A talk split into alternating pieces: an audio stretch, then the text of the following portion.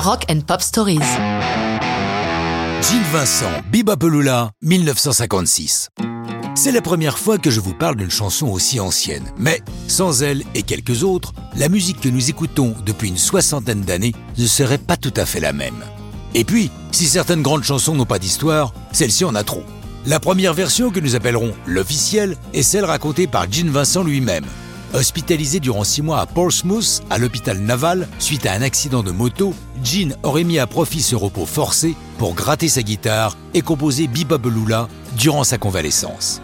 Mais cette histoire est contredite par Dickie Harrell, le batteur du groupe de Gene Vincent, les Blue Caps, qui affirme que Gene et son manager Bill Sheriff Tex l'auraient acheté à un certain Donald Graves pour la somme de 25 dollars. Explication plausible, car c'est à l'époque une pratique courante, certains auteurs de chansons préférant une somme d'argent immédiate à un succès aléatoire.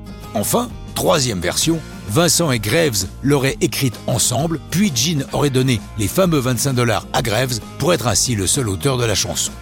Quelle que soit la vérité, ils n'ont aucun mal à trouver un contrat de disque, la firme Capitol, comme beaucoup d'autres, cherchant désespérément un équivalent à Elvis Presley qui vient de surgir dans le paysage, bousculant tout sur son passage.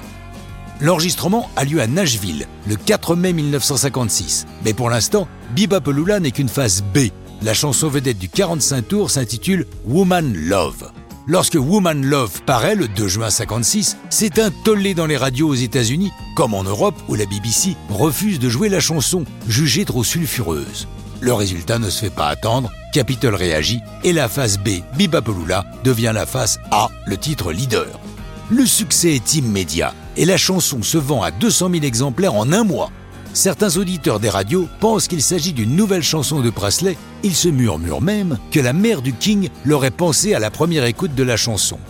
Le côté rebelle de Gene Vincent joue un grand rôle dans sa popularité. Le souci, c'est qu'il est vraiment rebelle et accro aux substances speed avec l'alcool à son menu quotidien, sans compter une addiction aux antidouleurs suite à son accident. Après trois hits consécutifs, il est en tournée en Angleterre avec son pote Eddie Cochrane, autre illustre pionnier du rock, mais ils ont un grave accident de voiture qui coûte la vie à Cochrane, décès dont Gene Vincent aura beaucoup de mal à se remettre. Symbolisant le souvenir de son ami par le port d'un gant de cuir noir à la main gauche tout au long du reste de sa carrière.